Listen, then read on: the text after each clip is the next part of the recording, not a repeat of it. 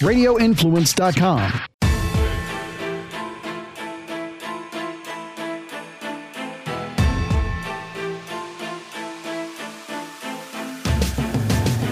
Good afternoon, everyone, and welcome, welcome, welcome to the Wednesday edition of the Dark to Light podcast with six feet of twisted steel and sex appeal, otherwise known as Mike Opelka.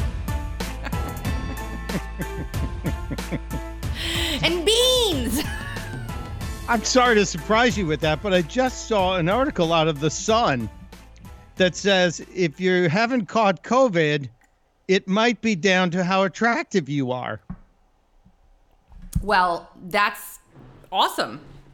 So I have not caught the COVID. Not that I know, because no one's handing out the test to see if you've actually had it. But uh, a new study based on a, a small sample, 492 volunteers, says that uh, your attractiveness may have increased or bolstered your immune system and prevented you from getting the COVID 1984 virus. I have not got the COVID 1984 virus. Therefore, I must be hot and spicy like your mama. My mom hasn't gotten it either, so yeah.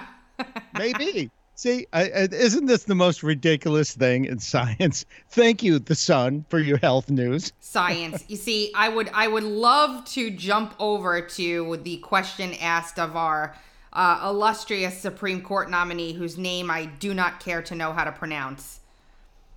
Uh, Ketanji Brown Jackson. Ketanji, that's her name. Yes, but I don't want to do that yet in the beginning of the show, Mike. I'd like to get some other things out of the way, and we can spend the second half on this absolutely amazing testimony from yesterday. Yeah, we will. We will. Uh, should we do old business? You know, like they do at meetings when they do parliamentary procedure. Yeah. Is there any old business before we get to new business? Yes, let's do some old business. You've got some some updates for us, right? I do. At the end of the program, or sometime during the program, when last we met, I mentioned uh, my friend Dr. Michael Roizen, he of the Cleveland Clinic, a guy who eats, sleeps, and drinks medical research, told me that um, Parkinson's originated as basically the long COVID version of what happened with the Spanish flu. So I got him on the horn, and uh, we talked about just that it's it's a couple of three minutes long, but if you want to hear it, I can I can share it with I you. I would love to. That would be fantastic. And I didn't I didn't tell him anything other than I wanted to clarify. Well, you can hear my question. This is from my discussion yesterday with Dr. Michael Roizen. I'm glad you're here because I was talking with a friend of mine about something you and I talked about a long time ago. You we've been talking about COVID for this is into our third year now. And um, in in our discussions about COVID, we also talked about how um, during the Spanish flu a century ago, over a century ago, that they had kind of a long COVID thing working there too, where people who get the the flu and survive it had um, long term effects, like we're seeing with some of the people who have long COVID. And I swear, I thought I remembered you saying that they tracked Parkinson's to people who got the Spanish flu and survived it. Am I correct in saying that Parkinson's was a side effect or a long term effect of the Spanish flu? Yeah, that's exactly right. And in fact, in Denmark now, they found it's a long term effect of the influenzas that have come since then. But it, most of the um, Parkinson's disease in the 50s, 60s, and early 70s were people who um, got the Spanish flu um, in the 1917 to 19 period and ended up with this long term effect. And if you look at the effect of the COVID virus, that is, um, if you look at where the viral particles end up in long COVID, um, which we now can identify by uh, the um, some sensitive MRI with labeling, with tagging, it turns out that it's in the basal ganglia, which is the area that gets um, destroyed or disturbed, if you will, abnormal with Parkinson's disease. That is, with the abnormal movement and brain functioning. so it's the same thing. Now, the the dis- even more disturbing part of that is they've found that people um, who have developed the flu, the regular old flu, um, that is, they looked in Denmark at people who got the flu versus those who got immunized and did not get the flu. Um, the particles in a significant number of them, of the flu, meaning the viral particles, end up in those same basal ganglia. So that's a little surprising, but he did, there was some wiggle room in there. He said most when he talked about people who get Parkinson's. So it's not all. So here's here's where the disconnect happened, Mike. Yes. When you had initially said that, you said the way it was said, I understood it. Not that this was your fault. This is just how I perceived it both times. That Yeah. the cause of Parkinson's was the Spanish flu, not that it was a side effect of having the Spanish flu. Yeah, and I could see that because I'm not a medical professional and my language is impre- imprecise.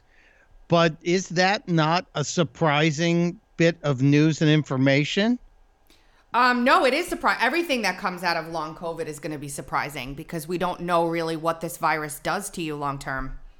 We have Well, no. do you want to get even more um, angry or disturbed about something? Sure.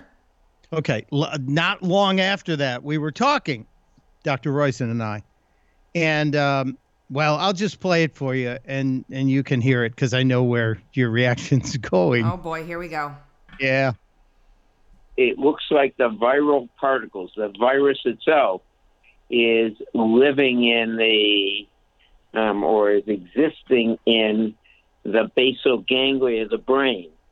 Now, the the interesting component of that is that, the the thing we do not understand long COVID, um, just like we didn't understand uh, the long Spanish flu symptoms, um, but the you know a third of people get better after they get vaccinated, that or boosted.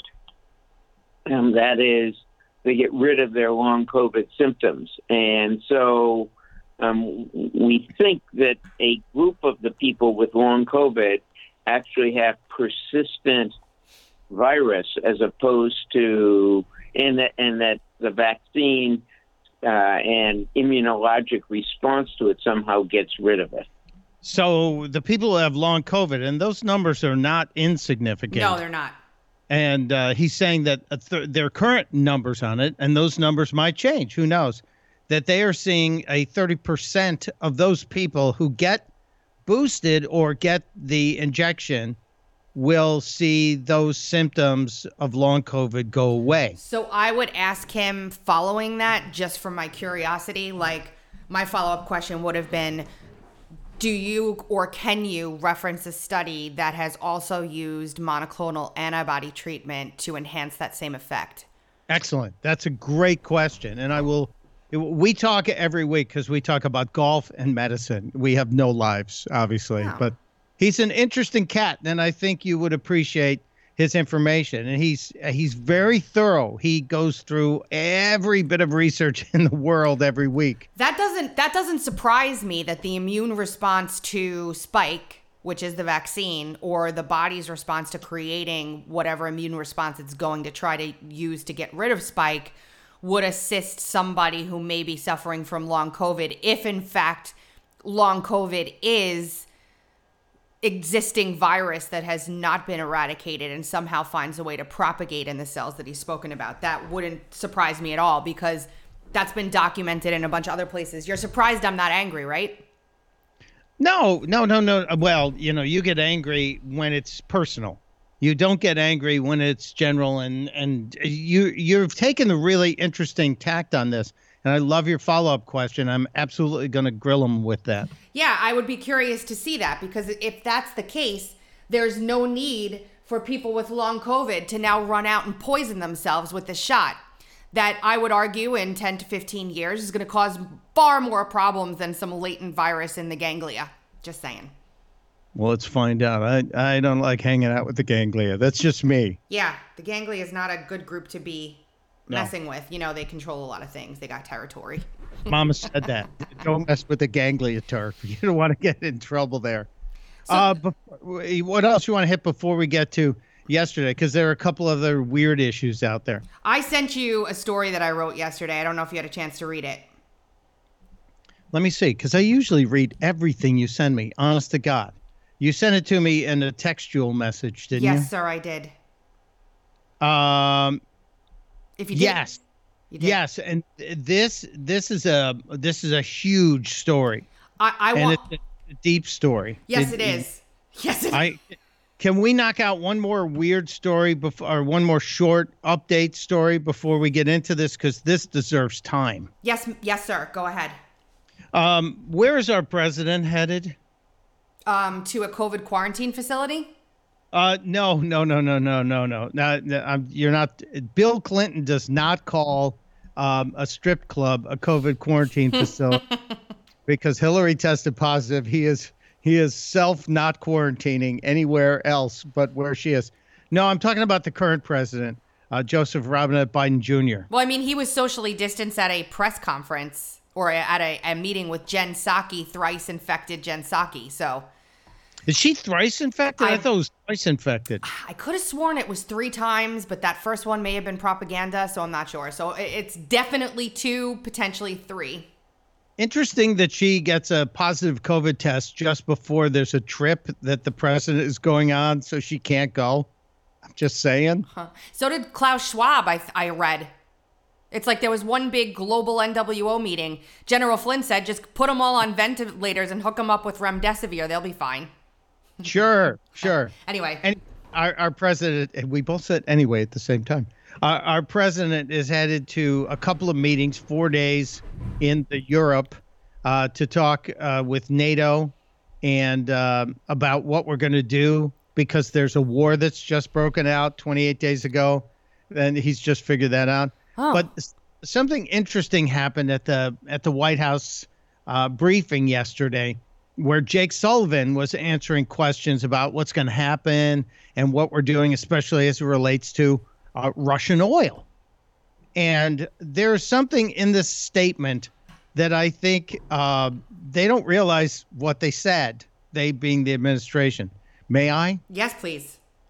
The Russians and the Hungarians seems to be reluctant on imposing uh, a ban on importing Russian oil and gas. Will this weaken the sanctions? And do you call on um, the groups that the president is going to meet uh, to expel Russia from the G20, um, of course, uh, group? And um, do you think that an agreement with Iran could be reached without Russia? So she asked a million questions, but the key question is about Russian oil and gas and Russian energy. And here's Jake. So, when the president announced that the United States was going to ban the import of Russian oil and gas, he was very clear. He said that the United States is uniquely positioned. We are an energy producer. Uh, we can do this. We can take this step of banning the import of Russian oil and gas and coal um, and, and, and be able to withstand it, have resilience against it. But he also recognized quite a I'm stopping right there because the fact that this administration just admitted we're an energy producer, and that's why. And That's we're why- not and we're not producing any energy. Yeah, that's why we're calling Saudi Arabia. That's why we're calling Venezuela. That's why we're thinking about getting some Iranian oil. Yeah, we're energy producers. Then make the damn energy. Sorry. Wow. I, I just I couldn't believe that they say the quiet part out loud and and then they don't realize how stupid they are. But that just got me yesterday. That's a hell of a faux pas unless it was a messaging a messaging strategic messaging plan. Yeah, drill in ANWR, would you? ANWR, you, I I don't know how much time you spend on ANWR, the Alaskan Natural Wildlife Reserve, and the massive riches up in ANWR. And you know, if you were to take a football field, hundred yard football field, and put a postage stamp in in one corner of it, that's how big the drilling area would be in terms of the size of ANWR and the Democrats don't want us to do it, even though Jimmy Carter signed the original approval. So uh, that that would solve all of our problems right there. And that's that's just that's nothing compared to the rest of the places we've got to go. Yeah, yeah. It's just uh, I just want people to understand it. Uh, understand we have it, and we won't destroy the planet, and it's cleaner than Russian oil and gas, and our hands would be cleaner than dealing with Iran or Venezuela or the beheading bastards in Saudi Arabia. But I digress. Sorry. Um, okay, I've got my major tabletop issues swept aside. Okay, do you want to do you want me to go through this story in a storyteller type of way and explain it for everybody because I don't think people have really been following. I don't think anybody's been following this really, uh, and it's a vital story. It's a story that's well, it's not considered to be uh, salacious by the the majority of the people in the country, but if they realized what it actually means to them and how they themselves could get caught up in something like this, especially if you have a common name. Yeah, and and you know a couple points there too. So, okay, so I was reading through the docket of the Steve Bannon contempt criminal contempt case in in DC. What basically happened was Steve Bannon was asked to testify in front of the January 6th committee.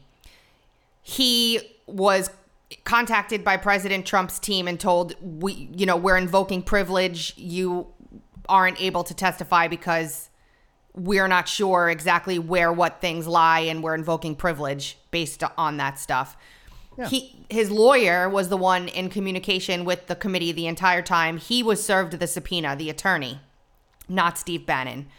Um, his attorney advised him not to participate in the hearings and to ask for an adjournment of a week so that they could watch how this one court case would play out where they were litigating the privilege issues. The J6 committee decided they didn't want to do that and instead issued the requ- uh, the request that he be arrested to the DOJ. The DOJ did arrest him, and then he's now at at trial, you know, looking to start trial. And there's been a lot of back and forth and stuff between the DOJ and the, this attorney. The DOJ is arguing that they can call the attorney as a witness because the attorney was the one who advised his client not to attend. That, in and of itself, is an absolute mockery of the United States justice system. But that's not the. I was going to say, isn't this entire committee a mockery of the justice system? Yes, and and there are procedural points to his defense, right? One yeah. of which being they're not even following committee rules. They're not an, an actual real committee. And one of the reasons why they know that is because under committee rules in the House, you have to send a copy of the rules to the person that's going to be testifying. They also um, typically are allowed to have, if, if he was going to testify, Mike, in front of the committee, even despite the privilege issues, right? Then the attorney for the president would be with him to advise him on what he can and cannot say, but they would not allow that because this is a big show. This isn't real. Okay. So well, you're saying that should Bannon be in front of the committee and be asked to testify, the president's attorney and his attorney would be there on either side flanking him. So when a question is asked, they put their hand over the microphone, whisper in his ear, uh, "You don't have to answer that. That's privilege." That kind of a thing, right? Correct. And okay. the J6 committee would not allow Bannon to appear flanked by both attorneys. Of course not, because then he would actually get fair treatment and he would get good counsel. Yes. And they can't have that. No, they can't. So all of this minutia is going back and forth. I'm reading, reading, reading, and then all of a sudden, at some point, the attorney whose last name is um, Costello. Costello. Yes, yeah. his last name is Costello. He realizes in the discovery materials that they receive, which they have to obviously claw claw to get. They're not mm-hmm. just provided he's looking, and it turns out that the DOJ has gone to a grand jury and also gone to a, a, a judge and gotten subpoenas and warrants. I wouldn't even call them warrants, they're using a provision to get the communications of the attorney whose name is Robert M. Costello, I believe. Robert J. Costello. He's Robert J. Okay, I'm looking at my yes, column right now. There's another Costello who got caught in this uh, this net. Yeah, so the DOJ decides that they're going to instead of knowing what they're looking for, right? Which is which it, it just the mere fact that they did this at all is a blockbuster story in and of itself. But then they cobble together what they think may potentially be Costello's email addresses. I don't know, let's try Robert M. Costello at gmail.com. Let's try Robert Costello. Let's try Bob Costello and let's try Bob Cost. Just just arguments, not real one. That's that's basically what they did. And they they send this to the carriers and the carriers return all of these emails. And so now while while Costello is sitting there going through this discovery that they're provided to him, which I would argue they did by accident, just my opinion, he realizes that it's not even his email. It's some other man who is clearly 30 years older than he is, not him, lives in a different place. They have they have this man's financial credit card transactions that he did using the service, what emails he got, who they were sent to, who they were replied, you know, everything about this guy's emails. And they also got toll records for Costello, the attorney, but in that was also some other person's cell phone number that doesn't is not connected to him at all. So these clowns, and I, I'm I don't think I'm doing any injustice here, except to real clowns. These clowns have thrown this giant net out and dragged in everybody whose name is even close to this Costello gentleman, the attorney, and they have all the data. A, because the cell phone carriers provided it without thinking twice about it. And they have all of the records, the banking records, all the stuff of several Costellos who have absolutely nothing to do with this. This is such a massive violation of all of our rights. Yep. That it needs all of these people involved would if they had gotten this information in in private situations would be subject to criminal penalties. Absolutely. And and it reminds me before I read how this attorney concludes this absolutely blockbuster filing, which is in the column, which will be in the show notes, which everybody should just take a few minutes to read through. It's linked in there. It's, yes. Did you read it? Yes. Yeah. I, I, I know you're shocked that I actually did my homework on this, but you sent this to me yesterday. I read it yesterday, and it, I my jaw was dropping. It's ter- I, thank God I have a weird name it's terrible. So what this reminds me of that all of the people that I've been following along since Spygate will remember is do you remember when they said they went on full court press that Michael Cohen had gone to Prague? Okay. yeah, and it was some other guy. Yes. And he, it wasn't even the same, not even the same passport, and they didn't even check. Yeah. Because they were doing a sweeping search of the 702 database that the NSA uses to collect data on every living person in this country and dead ones too. And they didn't they they were so abusive in their search that they just pulled any old Michael Cohen, said, "Oh, he was in Prague on this date," and used it to craft to backwards craft a narrative to fit what they were talking about. This yeah. is it, it's an egregious disgusting abuse of one of the most powerful surveillance states in the entire world. And here's how he ends it. He says, this motion is not just about the abuse of the grand jury subpoena process and the Stored Communications Act or the complete breach of Department of Justice policy and the underlying reasons behind that policy that reflect our government's recognition of the sanctity of the attorney client relationship in our criminal justice system.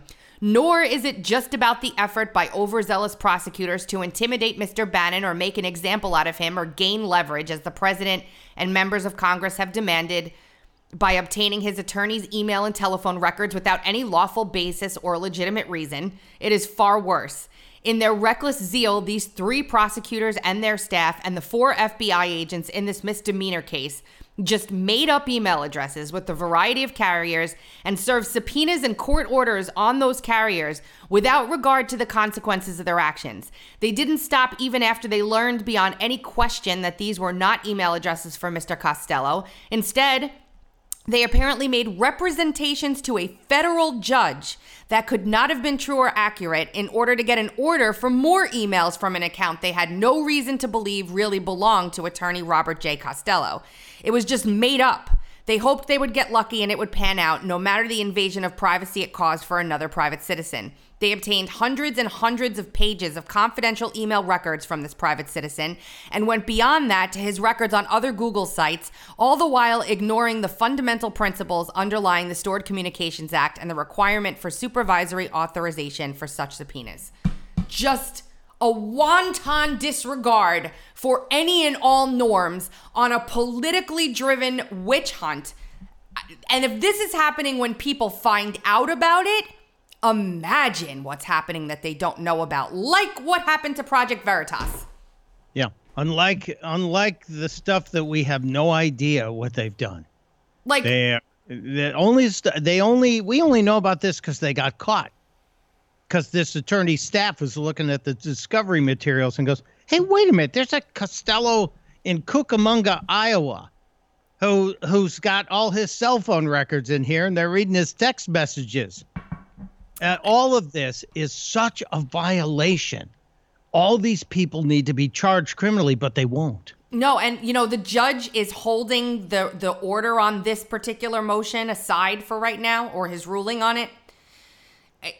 It's so it's I I couldn't fathom like the the excuses that the the DOJ has for this are just they're laughable. They don't even address what he's saying here, of course. Like these idiots got together in a room and in their zeal and lust for some sort of weird hellish revenge upon somebody they disagree with ideologically, they I just I can't fathom being that terrible of a person. I can't. Well, it's the equivalent of knocking on the wrong door and bursting in in the middle of the night with a SWAT team about 75 different times and destroying the home before you realize you're in the wrong home 75 different times and not caring about it. Yeah, and then nobody doing anything about it and nobody talking about it in the press and nobody reporting on it and no like no this was what a week and a half ago that this was filed and and nobody not on the right or the left has talked about it. I actually sent a message over to the crew over there and said I'm covering this today. He can't talk about it you know? So i i, I am just I'm, I, I think i'm gonna talk to jenny and get myself out there on this story. You should because this is too big of a deal. And anybody who's a a believer in our protections our our first amendment our fourth amendment our fifth amendment any any protection for your personal privacy should be in, enraged about this. It's it's so egregious, Mike. It's like I I know they do bad things and I thought that nothing could surprise me, but I was literally sitting there reading all these things with my mouth hanging open. That I'm, I'm trying to think who's the best person that we know in Congress in the House or the Senate. I would say uh, Rand Paul or Tom Massie would be two top voices who are all about trying to silence the surveillance state. Well, Mike, given that you're such good friends with our dear friend um, Tom Massie, maybe you send this to him and just say, "Can you please read this?" It will be in his hands. I, will tell you what. I'm going to post it on the twitters, and I will tag uh, Congressman Massie, and I will direct message him as well. Please do, because somebody needs to do something about this, and it's all right there. He can look at everything. Everything's documented there's no question about what's going on here. It, it, it's it's unquestionable. So, oh, it's undeniable, and this just points to the reality that the swamp is still as swampy, if not swampier, than it was ever. And and just on that same vein, you know, again, they they accused us of being authoritarian, crazy, weaponizing the justice system people when Trump was in office, right?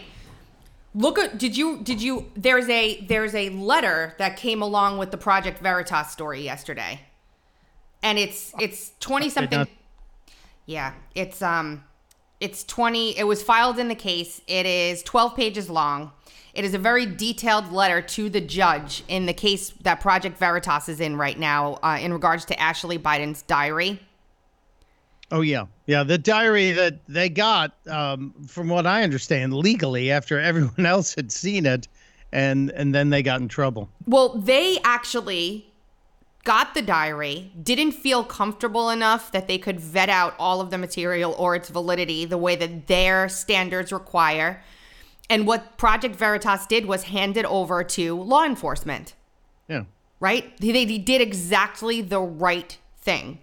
And for that, the New York, the corrupt New York um, federal uh, attorneys, off uh, FBI or whatever, you know, um, U.S. attorney, has decided to criminally go after Project Veritas using Ashley Biden's diary as their guise. And yesterday, a story broke that basically shows that the Department of Justice went to Microsoft and demanded all kinds of emails and data from three Project Veritas journalists and one um, HR supervisor. And then forced Microsoft into a two year non disclosure on that to stop them from telling anybody, including Project Veritas, that all of this was under their purview. And then lied to the judge in the case when the judge assigned another sort of mediator to make sure that the government was staying within the lines on this because it's a freedom of the press, press issue. And they never told the judge that they did any of this and they kept the information and they kept, you know, they kept information way outside of the time scope that was necessary. And it reminds me of when Nancy Pelosi's committee put out their letter, Mike, and my name was listed right on there, asking the White House for any communications with these individuals between like April of 2019 and I don't know what the date was. It was like sometime far after the election in 2020. Like hmm. they were looking for any anybody that any communications the the White House had had with any of the people on that list between those time periods, the committee. Far in excess of anything that could be justifiable for what they were looking for. Because why not? Why not? How is this? If we were watching an episode of Law and Order, right? Uh, any one of the millions of variants of Law and Order, because there are more variants of that show than there are COVID. Uh, and and a judge was presented with the fact that, well, this information was gotten surreptitiously, and the company was forced to sign a two-year non-disclosure agreement about it. All of that would be thrown out. T- the entire case would be thrown out. Typically, yes. You know, inadmissible evidence, illegally gotten evidence. And the yeah. problem is that we don't, just like the way they abused the FISA court and they were absconded for that, the same exact way they abuse every other magistrate. We have zero idea, and and Costello makes a point of this in his filings too, and so does Veritas. Zero idea what predicate they used in front of the judge that actually granted this stuff. Like, what did they tell that judge? We'll never know. We well, won't.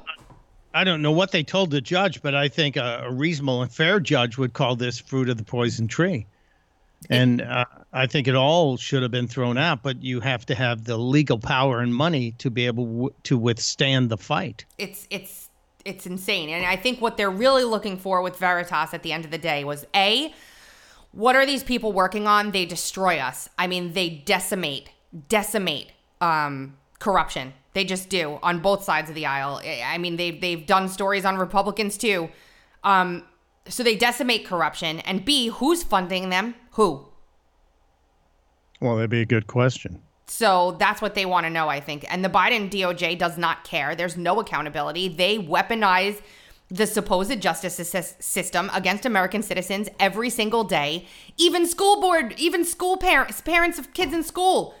Uh, that that's a scandal that has not gone away. It's just getting more and more depth every every day. And you know, Jim Jordan's looking into it. And then there was a report the other day that came out, and then we're going to go over to what happens when you get bad justices and get into Supreme Court, Mike, because no.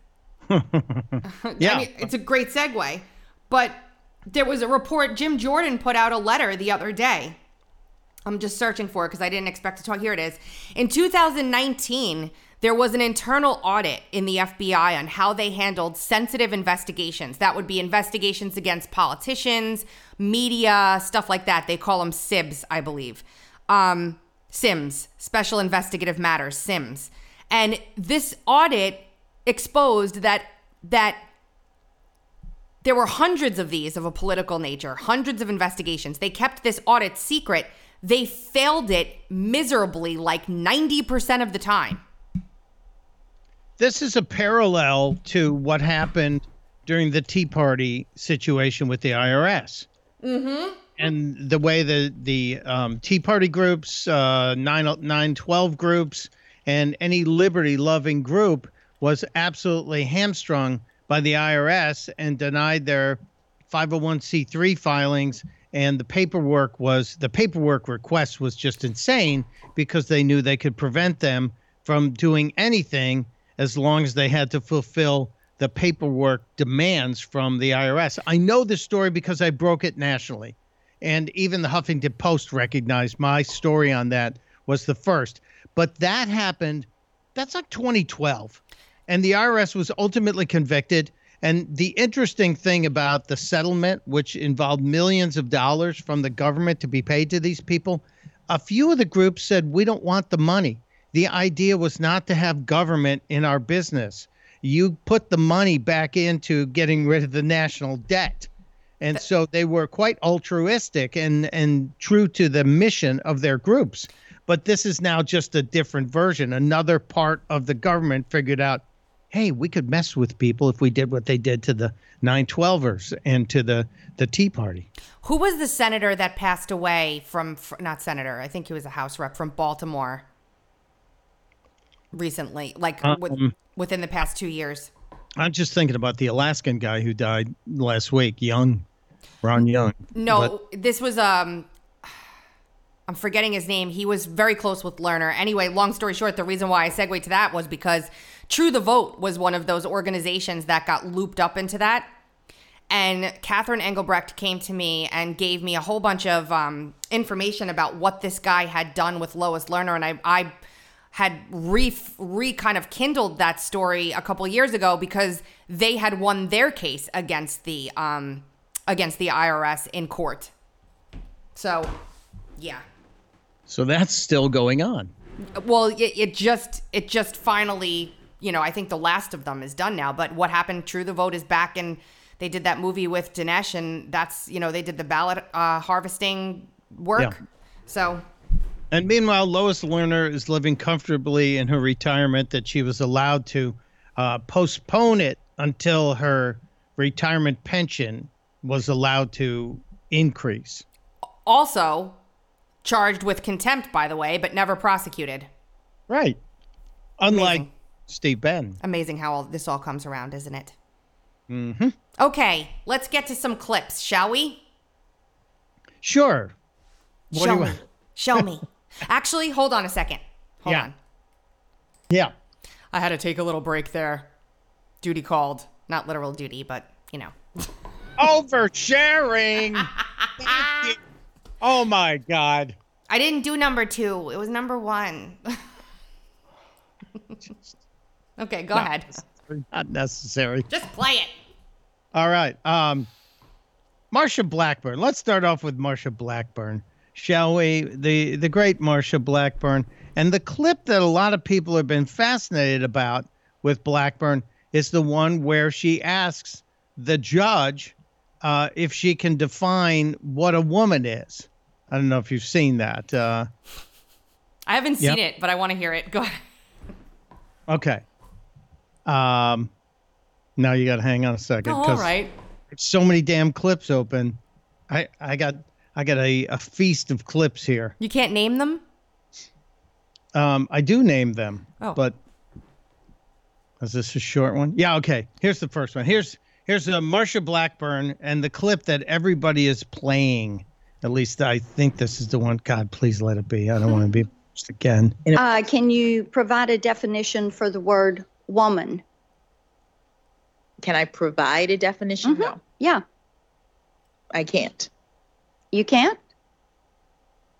N- not in Okay. this context. So I'm not a believe the meaning biologist. of- So she said, "I'm not a biologist. Um, I can't provide a definition for the word woman. Now, um, Piers Morgan, who I will reference again later, said, um, I'm not a brain surgeon, but I can tell you what a brain is. Which is a good line. And I disagree with him on so many other things. But that's that's that's interesting that little exchange that 15 seconds but i think what happened before it is more important and the mainstream media ain't playing it so here's that little bit Ms. Ginsburg, that there are physical differences between men and women that are enduring. Um, Senator, respectfully, I am not familiar with that particular quote or case, Okay. so it's hard for me to Okay. comment as to whether. All or right. not- I'd love to get your your opinion on on that, and you can submit that. Do you interpret Justice Ginsburg's meaning of men and women as male and female? Again, because I don't know the case, I don't know kidding me. how I interpret it. I need to read the whole Okay. thing. so she went at this from a real interesting point she asked the candidate the nominee do you agree with justice ginsburg you know a far left justice that there are significant differences between men and women and she goes i don't know because i don't know the case And then she followed up with another question, similarly based from Ginsburg. And uh, Ketanji Brown Jackson played the card of "I don't know the case," and it's it's really kind of lame. You can't answer whether or not. The, if we're at a point right now where I, I mean, I would have to imagine that. I would have to imagine that this woman knows there are biological differences between men and women. Okay, there's She's a mother. She's a mother. How did that happen? If there aren't, Right. So if we're at a place where a Supreme Court nominee cannot answer in in their confirmation hearings whether or not they know the difference between a male and a female, we are in a world's more trouble than I even I, this is just absurd. Yeah, and it's important that that that first context is brought to light because we're only playing that the mainstream media is only playing that little clip. And I think this points out that the nominee is more interested in the woke world. And as a matter of fact, I, I envision this song playing underneath her as she's trying to answer the question.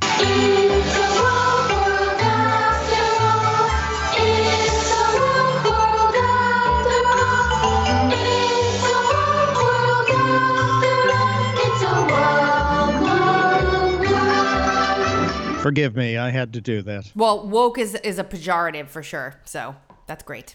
Well, you know, it is. But so that was one part of yesterday. Uh, we also had the Lindsey Graham thing. Yes, let's do that. Let's do Lindsey because I have a lot to say about that man. Is that not your state?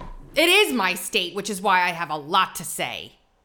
And uh, Senator Graham is getting a ton of attention. And I, I'm going to tell you, I run hot and cold on Lindsey Graham. There's some days I like him, and some days I don't like him.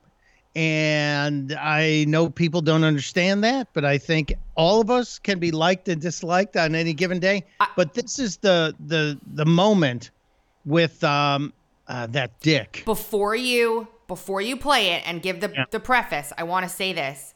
I'm going to guarantee something. Yeah. I'm 99% sure Lindsey Graham has gone into these hearings knowing he's already voting for whoever Joe Biden puts up there. He is this is a show for PR. He doesn't mean any of it and he's a liar. Okay, go ahead. Okay, I was just saying it's Lindsey Graham and that um, that Democrat dick. Um, one of the- Durbin, Durbin?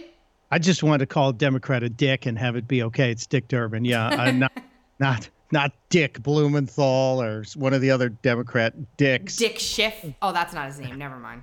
Uh, that's Adam Schiffless. Right. Schiff for brains, but this is uh, Dick Durbin and uh, the back and forth. with the beginning of the Obama administration, the recidivism rate of the Guantanamo detainees released is 5%.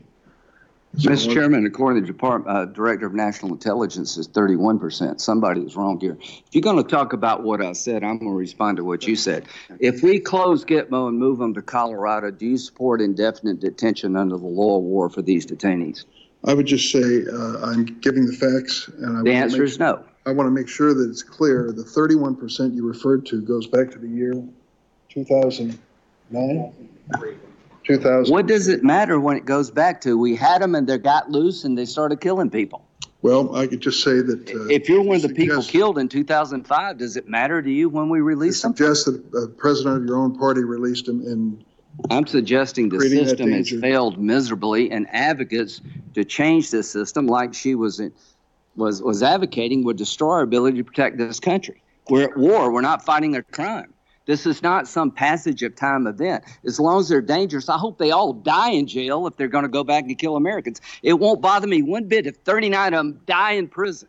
That's a better outcome than letting them go. And if it costs 500 million to keep them in jail, keep them in jail because they're going to go back to the fight. Look at the friggin' Afghan government. It's made up of former detainees at Gitmo. This whole thing by the left about this war ain't working. So uh, Butch Lindsey is is talking tough.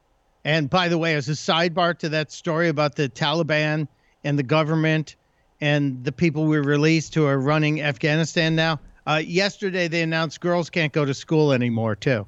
So they're not just out to kill all of us and and get rid of Israel. Uh, the people that we've released have now taken Afghanistan back 25 years. Where's that little emoji with the zipper that goes over your mouth?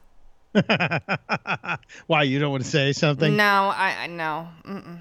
Some you can dislike someone and they can stumble into the right point. He did ask uh, uh, Judge Ketanji Brown Jackson uh, about faith, though. I think you heard a little bit of that earlier. Do you want to hear that, or should we get to Ted? No, no, no. We'll do that and then Teddy Boy. Okay. Which I'm sure will end up on SNL. But uh, here we go. Uh, uh, Senator Graham yesterday. Well, how would you feel if a senator up here said, Your faith, a dogma, lives loudly within you, and that's of concern? How would you feel if somebody up here on our side said, You know, you attend church too much for me, or your faith is a little bit different to me, and they would suggest that it would affect your decision? Would you find that offensive? Senator, I'm, I'm, I would if I were you. I found it offensive when they said it about Judge Barrett. The reason I ask these questions is I have no doubt that your faith is important to you, and I have zero doubt that you can adjudicate people's cases fairly if they're an atheist. If I had any doubt, I would I, I would say so. But the only reason I mention this, Judge, you're reluctant to talk about it because it's uncomfortable. Just imagine what would happen if people on late night television called you an effing nut speaking in tongues because you practiced the Catholic faith in a way they uh, couldn't relate to or found uncomfortable. He was just making a point. That was carrying a little water for the party to say we're not going to treat you like you treated us. Well, we to the should. Democrats. I, I don't know if we should. You know, two wrongs don't make a right. Two rights make an airplane. So I say let it go. I think we're already doing far better with this nominee than we could with any other nominee that we may put in front of the Democrats. So, I mean, they had an insurrection, if we're using the left's definition of the word, over Kavanaugh. Oh my God! Don't yeah, you- I was. I was in the building. I have video from what was going on inside the um, Hart office building during the uh, during the hearing, and that's the one where I pissed off Elizabeth Warren by asking her if she would take a DNA test if I would pay for it. she got really. I have video of that. I want to see that. Okay. I got to see that. she was not happy. But yeah, they were there were hundreds, if not thousands, of people swarming the building, not just inside the uh, the hearing room during the Kavanaugh hearing, and they were acting insane. It was the weirdest display, and I know it's First Amendment protected, but some of it was so over the top. Those people should have gotten counseling. Counts. All right, should we get to Teddy? Show Teddy Boy. Let's do Teddy Boy. I got a couple of things from Ted Cruz, and they're a long form, so we'll try and get through them. Uh, he was talking with the nominee, and let's preface this by do you know Ted Cruz's history as a debater? Yes, he's uh is it was it Yale or he's Yale, right?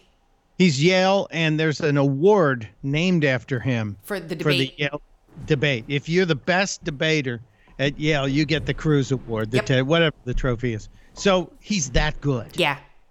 and uh, he he is uh, he was showing those skills, and he came prepared yesterday with props and visual aids.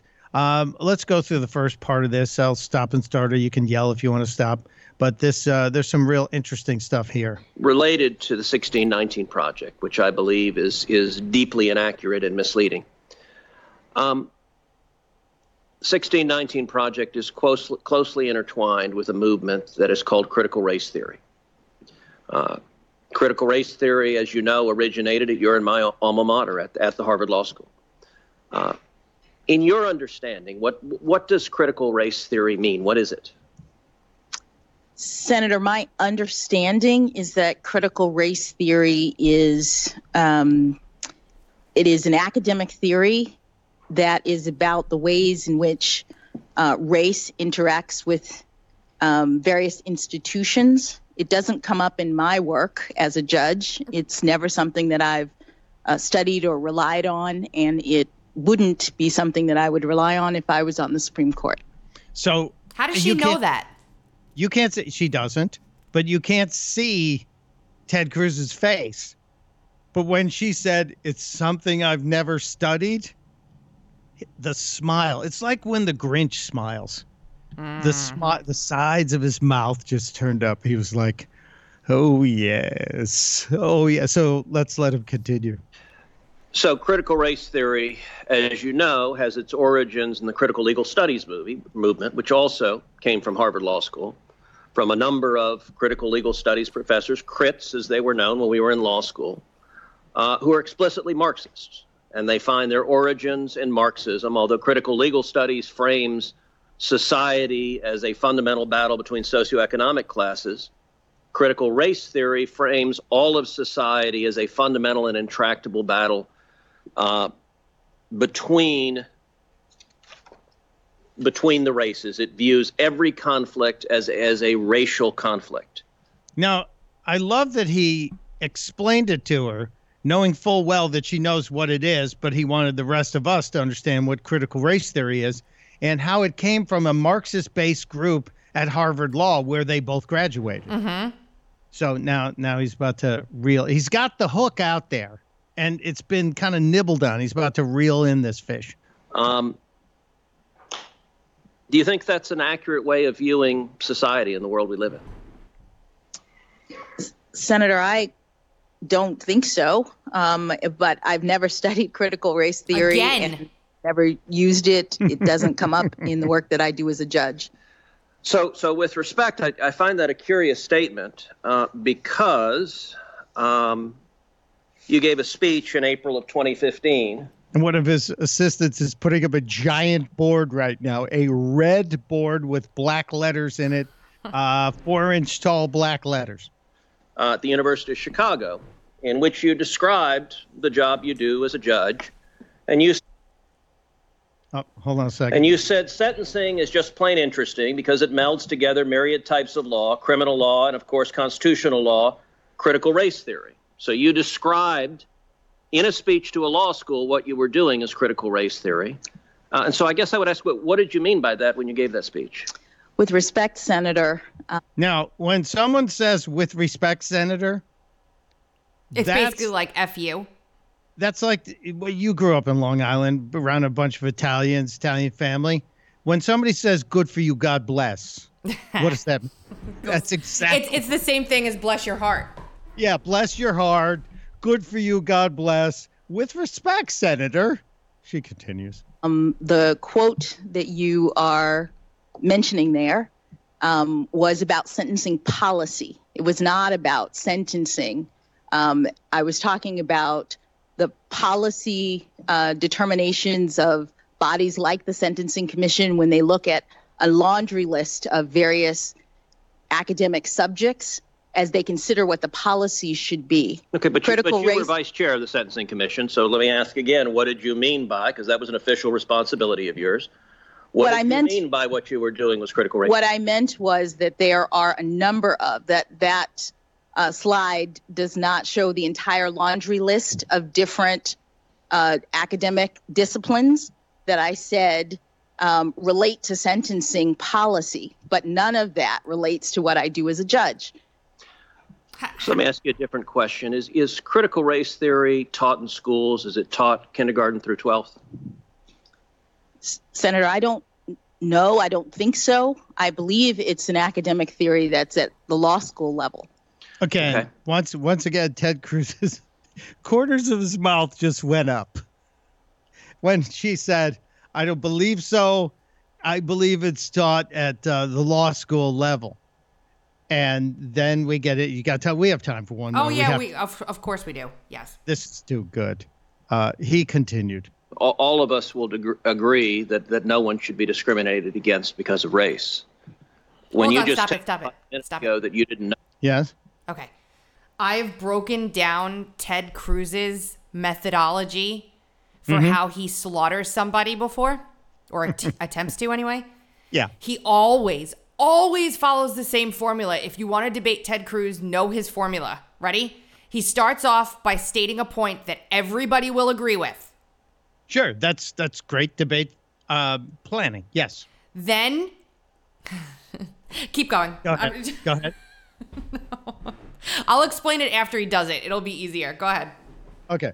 all, all of us will deg- agree that, that no one should be discriminated against because of race. When you just testified a minute ago that you didn't know if critical race theory was taught in K through 12, I, I, will confess I, I, find that statement a little hard to reconcile uh, with the public record because if you look at the Georgetown Day School's curriculum, it is filled and overflowing with critical race theory. Now she sits on the board. She Ketanji Brown Jackson sits on the board of the Georgetown Day School, a private Tony private day school in the D.C. Virginia area, as does Professor Fairfax, uh, her friend, who is the chairman of the board of the Georgetown Day School. Is So- she a ch- uh, on the board or is she on the? uh, Okay, is the board the same as the board of trustees? Uh, it's like the board of trustees of a school. It's not the school board; it's the board of trustees of Okay. a school. But Okay. still, you're on. You're you're in a leadership role administratively over the entire school and the school board, which you know that usually connects to other schools. But uh, I Ted want to. is I want to make the distinction because it's important. I think that the board of trustees position is more uh, critical than the actual school board. Go ahead. well, you would think, but the judge seems to think it's not. So, uh, well, let's let her explain. That, that among the, doc, the books that are either assigned Now he's reaching down to his side and he's pulling up a stack of books. or recommended. Uh, they include critical race theory, an introduction, So the first book he shows to the woman who says she she's never studied it is critical race theory and introduction. Uh, they include The End of Policing, and ad, an advocacy for abolishing police. They include How to Be an Anti Racist by I- Ibram Ken- Kendi. They include literally stacks and stacks of books, and I'll tell you two of the ones that were most stunning. They include a book called Anti Racist Baby. Oh, Now, as he's getting ready to get into this children's book called Anti-Racist Baby, the giant boards, which are blow-ups of the pages from this book from Ibram Kendi, are going up behind him. Here we go. uh, by I- Ibram Kendi. And there are portions of this book He's got the actual book that, too. that, that I find really quite remarkable. One portion of the book says babies are taught to be racist or anti racist. There is no neutrality. Another portion of the book, they recommend to babies confess when being racist. Now, don't you agree that all babies should be forced to confess when being? Ra- These are the books that are in the school on which she sits on the board, uh-huh. and, and you're wondering how's she going to get out of this, right? Uh-huh. Well, let's let this go. Now, this is a book that is taught at Georgetown Day School to students in pre K through second grade, so four through seven years old. Four. Um, through seven. Do, do you agree with this book that is being taught with kids that, that babies are racist? I love it. Hold Senator. Yeah.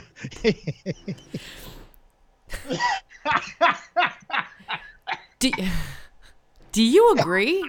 I was dying. Babies are racist? Do you agree How- with this that teaches babies are racist? How do you even I'm if she can't wiggle her way out of this in a cohesive way, she does not deserve to be sitting in that seat. Let's see. When did you stop beating your husband? Exactly.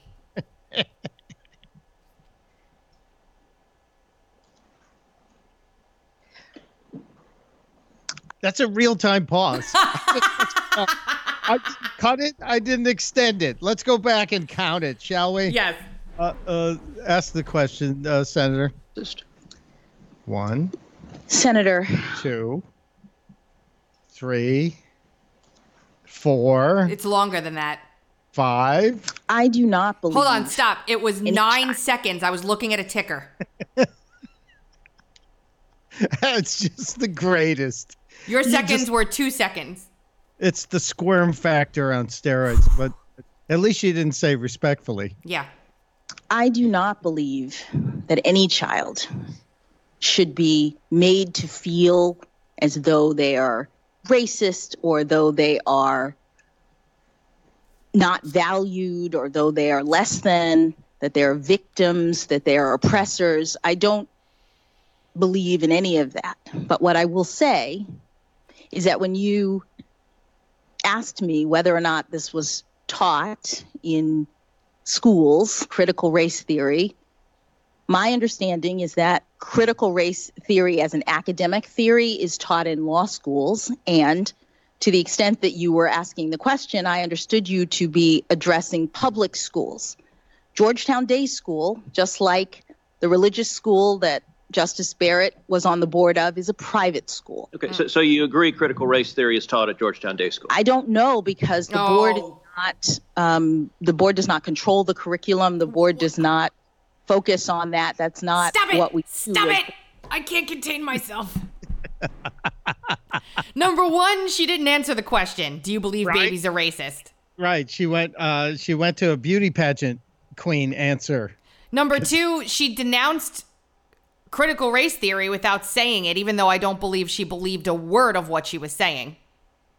Because she No. basically took all the tenets of what's taught in critical race theory and said she didn't agree with any of them.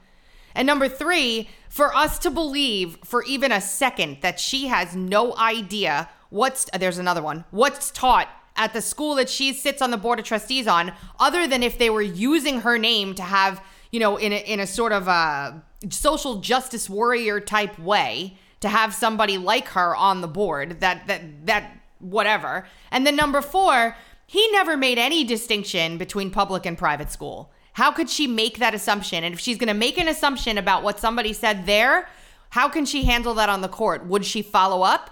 Would she ask a follow-up question of somebody standing before her arguing in a in a critical matter in front of the Supreme Court or would she assume what they meant? Sorry. No problem. Shall I let her continue? Yes, There's a I'm little so- bit more. I'm sorry. board member. So I'm actually not sure. Well, and I'll note that the board is is chaired by Professor Fairfax, your college roommate who introduced you yesterday. So the two of you serve on the board together. Um, another book that is on the uh, summer reading for third through fifth grade is a book called Stamped for Kids, again by Ibram Kendi. Uh, I read the entirety of the book, and I will say it is uh, an astonishing book. Uh, on page 33, it asks the question Yeah, at this point, do you think her sphincter is so tight?